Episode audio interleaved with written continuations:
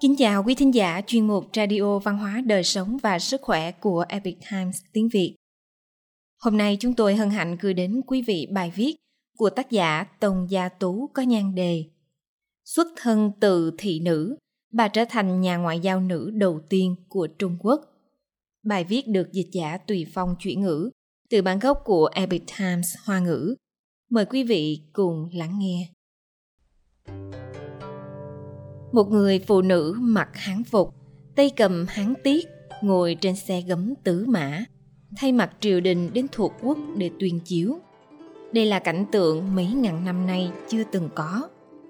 Nàng vốn là một thị nữ, nhưng lại có thể bình định chiến loạn ở biên giới mà không cần đến một binh một tốt nào. Về sau nàng được triều đình bổ nhiệm làm sứ thần chính thức, đi khắp Tây Vực và các nước khác nhau – công lao sánh như tô vũ. Làm thị nữ của công chúa đi đến nước ô tôn. Vào thời nhà hán, để chống lại tộc hung nô hung hãn tràn xuống phía nam, hán vũ đế đã hòa thân với nước ô tôn. Một nước hùng mạnh ở tây vực, kết thành liên minh chống lại hung nô. Được biết hòa thân là một chính sách kết hôn chính trị của các quân vương đông á khi quyết định gả con gái của chính mình hoặc nội tộc cho chủ nước khác để đổi lấy mối bàn giao hữu hảo giữa hai nước. Năm 101 trước công nguyên, Hán Vũ Đế đã gả giải ưu công chúa cho vua nước Ô Tôn. Phùng Liêu là thị nữ của công chúa. Vậy nên đã đi theo công chúa đến Ô Tôn xa xôi, tức lưu vực sông Y Lê, Tân Cương ngày nay. Lúc đó, Phùng Liêu 14 tuổi, cùng với giải ưu công chúa 17 tuổi thân như tỷ muội. Hai người khích lệ lẫn nhau, lập chí an cư ở ô tôn để hoàn thành sứ mệnh của mình. Là người thông minh khéo léo, thiên tính cởi mở, Phụng Liêu có thể cưỡi ngựa trên thảo nguyên, ra vào lều trướng. Chỉ trong vài năm, nàng đã thông hiểu ngôn ngữ, văn tự và phong tục tập quán của Tây Vực. Phùng Liêu tuy không xuất thân trong chốn hào môn, nhưng bản tính thông tuệ nhạy bén. Hơn nữa còn ham học hỏi. Nàng thông hiểu lịch sử Trung Quốc cổ đại và kinh điển nho gia, rất giỏi viết chữ, nhất là lệ thư. Vì Phùng Liêu nói ngôn ngữ ô tôn rất trôi chảy, là có thể giải quyết việc văn thư triều chính. Vậy nên công chúa rất tín nhiệm nàng, thường để nàng đại diện cho công chúa đi sứ các nước ở Tây Vực. Phùng Liêu vui vẻ lạc quan, đã tặng nhiều lễ vật của triều đình nhà Hán cho quốc vương các nước, truyền bá rộng rãi vẻ đẹp của nền văn hóa và văn học nhà Đại Hán. Nàng thật khiêm cung nhã nhặn, phong thái đáng khen. Vị nữ tử nhà Hán giỏi giang này chẳng mấy chốc đã khiến các nước ở Tây Vực khâm phục. Nàng được tôn vinh là Phùng Phu Nhân. Các nước này đều kinh ngạc trước sự bác đại tinh thâm của văn hóa Đại Hán. Rất nhanh đã liên minh với nước Ô Tôn, quy phục vương triều Tây Hán, đồng lòng hợp sức chống lại hung nô. Đại tướng quân Ô Tôn Thạch ngưỡng mộ vẻ đẹp và tài năng của Phùng Liêu nên đã cầu hôn nàng. Phùng Liêu mang chí giúp hai nước Hán Ô kết mối ban giao thiên cổ, cho nên nàng đã đồng ý hôn sự này. Kể từ đó, nhà Hán và nước Ô Tôn càng hòa hảo hơn. Các nước Tây vượt xung quanh đều không ngừng khen ngợi công chúa nhà Hán dung mạo xinh đẹp hơn thiên nga. Đức thương dân như con được khắp thiên hạ truyền tụng. Nhận mệnh lúc lâm nguy, hóa binh đao thành gấm ngọc. Khi nê Mỹ, vị phu quân thứ ba của giải ưu công chúa lên ngôi quốc vương nước ô tôn, liền hành động ngang ngược.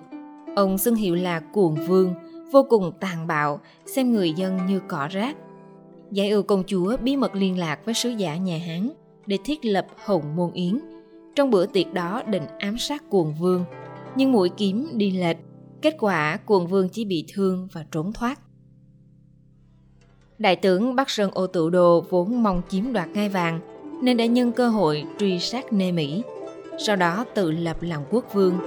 Triều đình Đại Hán lại muốn con trai của giải ưu công chúa là Nguyên Quý Mỹ thừa kế vương vị vì mẫu thân của ô tự đồ là người hung nô. Nếu ông ta từ bỏ nhà Hán kết thân với hung nô, tất sẽ mang đến tai họa cho nước ô tôn. Hung nô có thể lợi dụng tình hình, thâm nhập và đoạt lấy quyền kiểm soát ô tôn, từ đó gây nguy hiểm cho lợi ích của nhà Tây Hán ở Tây Vực. Do thế cục trong nước ô tôn thay đổi đột ngột, Hán tuyển đế khẩn cấp ra lệnh cho phá khương tướng quân Tân Vũ Hiền dẫn 15.000 quân tiến đóng ở đồn hoàng, chuẩn bị cho cuộc chiến sắp xảy ra. Quân nhà Hán đi đường xa, bồn bà đến Tây Vực, không quen với nguồn nước và địa hình, nên người kiệt sức, ngựa mệt mỏi, kết cục thật khó đoán. Đô hộ Tây Vực là Trịnh Cát kiến nghị lên triều đình. Trước tiên phái Phùng Liêu đến đàm phán với ô tự đồ trước khi tiến đánh. Trịnh Cát đã nghe danh của Phùng Liêu từ lâu. Hơn nữa phu quân của Phùng Liêu và ô tự đồ lại có giao hảo thâm tình. Phùng Liêu khẳng khái nhận mệnh, một mình vội vã đến doanh trại của ô tự đồ ở Bắc Sơn. Lúc đầu, ô tự đồ không thèm nhìn sắc mặt của Phùng Liêu, ra hiệu muốn mời mẫu thân phái quân hùng nô đến làm hậu thuẫn cho mình. Phùng Liêu đi thẳng vào vấn đề, nói với ô tự đồ về nguy hại của việc phản loạn. Ngài có biết đại quân Tây Hán đã đến đâu rồi không? E là lúc sứ giả ngài phái đi chưa tới được hung nô, thì đại quân Tây Hán đã tiêu diệt ngài rồi. Phùng Liêu dùng thuật cương nhu, đồng thời chỉ rõ lợi hại nói. Tướng quân vinh hiển bước lên vương vị, một tiếng hô có vạn người hưởng ứng, vốn là chuyện đáng chúc mừng. Tuy nhiên ngài thân thiết với hung nô mà rời xa đại hán, không quan tâm đến sự trợ giúp nhân nghĩa của thiên tử nhà hán đối với nước ô tôn trong nhiều năm nay. Đây là đạo lý gì? Nay đại quân nhà hán đóng ở đôn hoàng, với thực lực của tướng quân, há chẳng phải là lý trứng chọi đá sao? Ô tự đồ bắt đầu dao động, nhưng vẫn ra vẻ kiên trì. Phùng Liêu hiểu lý do, nói rõ đại nghĩa với ông ấy. Hán ô thân nhau như người một nhà, hai nước chiến tranh, bách tính lầm than, sinh linh đồ tháng. Tướng quân cũng tức sẽ thân bại danh liệt, có thể sẽ trở thành tội nhân thiên cổ của ô tôn. Mong rằng tướng quân, ngài hãy cân nhắc cẩn thận. Ô tự đồ cuối cùng hạ giọng, tỏ vẻ nhượng bộ. Ta không hề muốn kết giao với hung nô, chỉ muốn xưng vương. Phu nhân nói rất có đạo lý. Ta xin nhường ngôi cho nguyên quý Mỹ. Nhưng xin phu nhân kiến nghị với đại hán cho ta một phong hiệu nhỏ. Với sự can đảm, tài trí cùng danh tiếng của mình, Phùng Liêu đã thuyết phục thành công ô tự đồ đầu hàng, tránh được một cuộc chiến đang cận kề, một phen binh loạn vô hình được hóa giải. Sự gọi là Phùng Liêu định cục. Ba lần đi qua con đường tơ lụa, cùng sánh với Tô Vũ. Khi biết Phùng Liêu đã thành công trong việc dẹp loạn, Hán tuyên đế vô cùng kinh ngạc trước lòng dũng cảm và tài năng của nàng. Ông vui mừng triệu nàng về nước. Từ Đại Mạc vắng vẻ đến Trường An Huy Hoàng, Phùng Liêu đã trở lại vương triều nhà Hán sau 40 năm xa cách biền biệt. Bá tính ở kinh đô tập trung đông đúc, văn võ bá quan cũng đều mong mỏi nghênh đón. Mong được nhìn thấy phong thái của vị nữ sứ thần. Phùng Liêu thuật lại với Hán tuyên đế quá trình đàm phán, đồng thời kiến nghị phong hiệu cho ô tự đồ để trấn an ông ấy. Hán tuyên đế khen ngợi lòng dũng cảm, trung thành và tầm nhìn xa của Phùng Liêu. Phong làm chánh sứ, đi đến ô tô một lần nữa hay là Phùng Liêu cầm trong tay hán tiết, là phù tiết do hoàng đế ban cho, cưỡi xe gấm tứ mã, lại vượt qua hơn năm nghìn dặm đến nước ô tôn. Nàng đích thân triệu kiến ô tự đồ, tuyên đọc chiếu thư của nhà Hán. Phòng nguyên quý Mỹ là Đại Côn Di, ô tự đồ là Tiểu Côn Di, thực hiện lời hứa ban đầu với ô tự đồ. Vào năm 51 trước công nguyên, Nguyên Quý Mỹ bị bệnh qua đời. Con trai là Tinh Mỹ, tức cháu của Giải Ưu lên ngôi.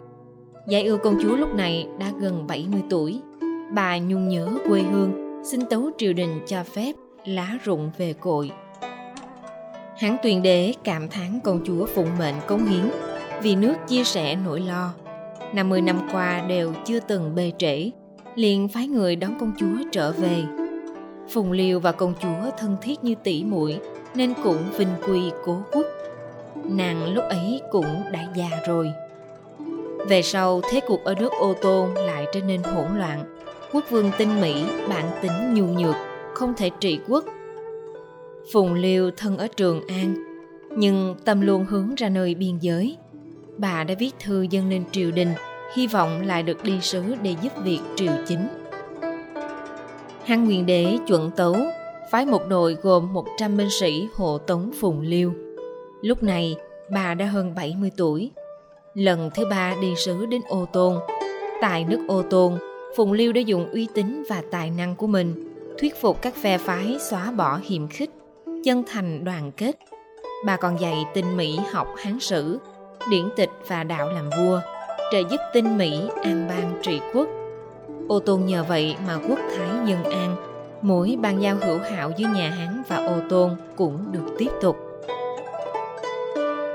Phụng Liêu đã dành cả đời để duy trì hòa bình nơi biên cương nhà Hán, đem văn hóa truyền thống Trung Hoa truyền bá đến tận Tây Vực. Công lao sánh như Tô Vũ. Nhà sử học Thái Đông Phiên ca tụng bà rằng Nữ giới trung xuất thử kỳ anh, túc truyền thiên cổ. Tạm dịch Trong giới nữ nhi xuất hiện kỳ tài như vậy, đủ để truyền thiên cổ, đồng thời làm thơ ca ngợi Cẩm xa xuất tái tống nghênh mang, Chuyên đối trường tài thuộc nữ lang.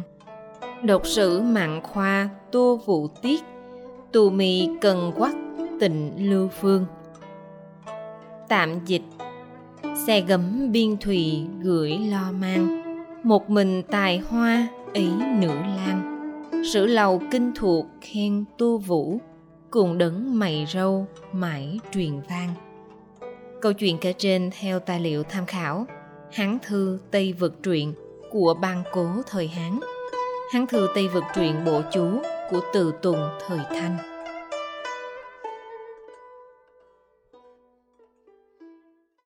Quý thính giả thân mến, chuyên mục Radio Văn hóa Đời sống và Sức khỏe của Epic Times tiếng Việt đến đây là hết.